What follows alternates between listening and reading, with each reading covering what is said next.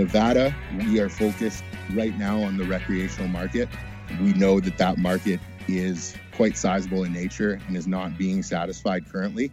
So we feel as there's a lot of opportunity in that market to provide high quality, clean flower and extracts to that to the recreational market that is in, in specifically in Las Vegas. From MJ Bulls Media, it's the Raising Cannabis Capital Show.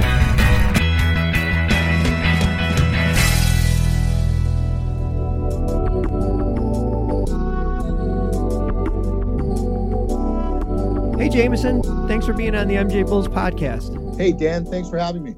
Today, we're talking to Jameson Welbourn about his company, Maple Leaf Green World, a publicly traded company listed on the NEO exchange and the OTCQX exchange. Jameson, can you tell us how Maple Leaf Green World got started? Absolutely. So Maple Leaf has a bit of an interesting story. We went public in 2006 through an RTO of a mining company under the name Maple Leaf Reforestation.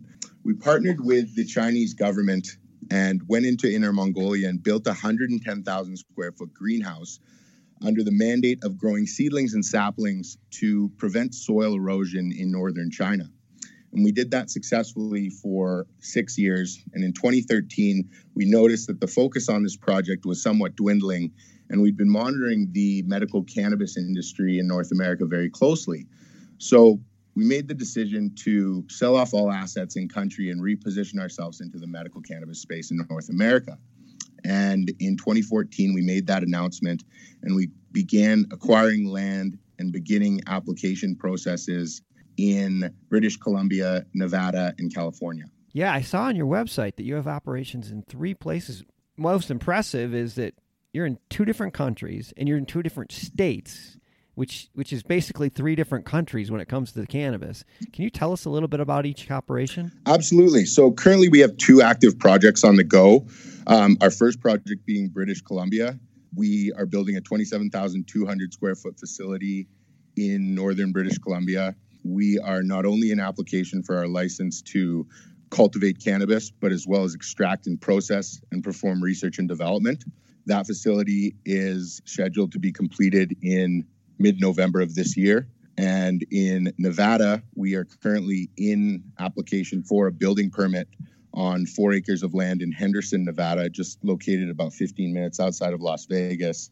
And in Nevada, we hold a provisional medical cannabis license that we are very excited about. Our plan moving forward with that is to actually com- transfer that license over to the recreational cannabis space and compete in the booming recreational cannabis market that exists in Nevada. In California, we currently have 20 acres of land in Riverside, and we're waiting on Riverside to come out with their regulations pertaining to commercial cultivation on unincorporated land. We expect those to be out within the next six to eight weeks.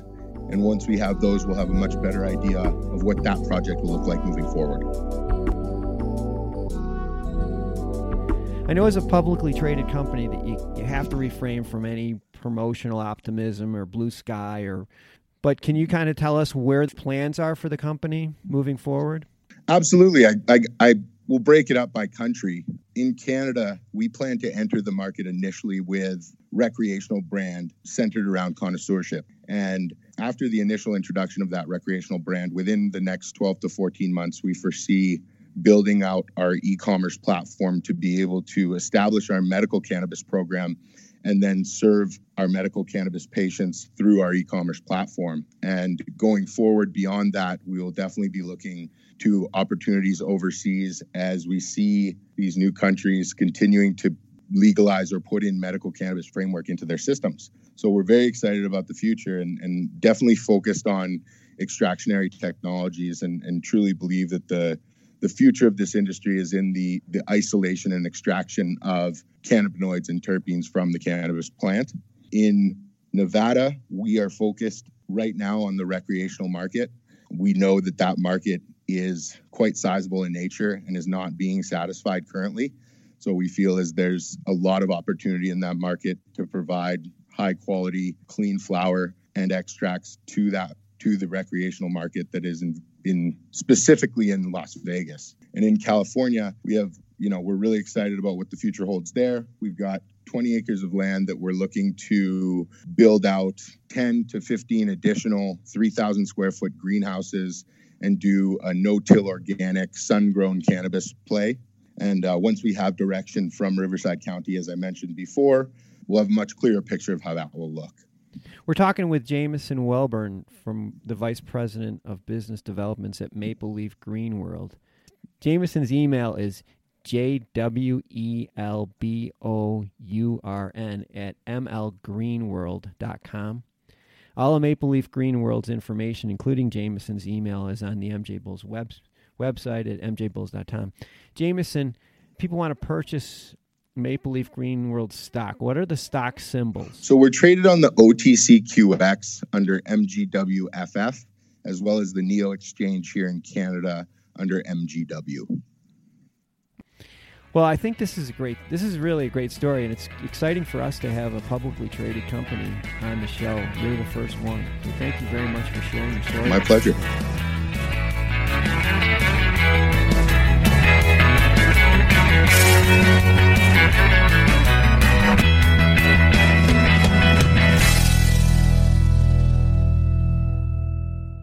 Thanks for listening to today's show. To check out more great cannabis podcasts, go to podconnects.com. Here's a preview of one of our other shows. How do cannabis CEOs balance growth and optimization strategies? What is THCO, Delta 10, and CBNA, and why should you care about these minor cannabinoids? And why isn't the endocannabinoid system covered in medical school? Most people think they're up to date in trends in the cannabis industry, but they're about six weeks behind.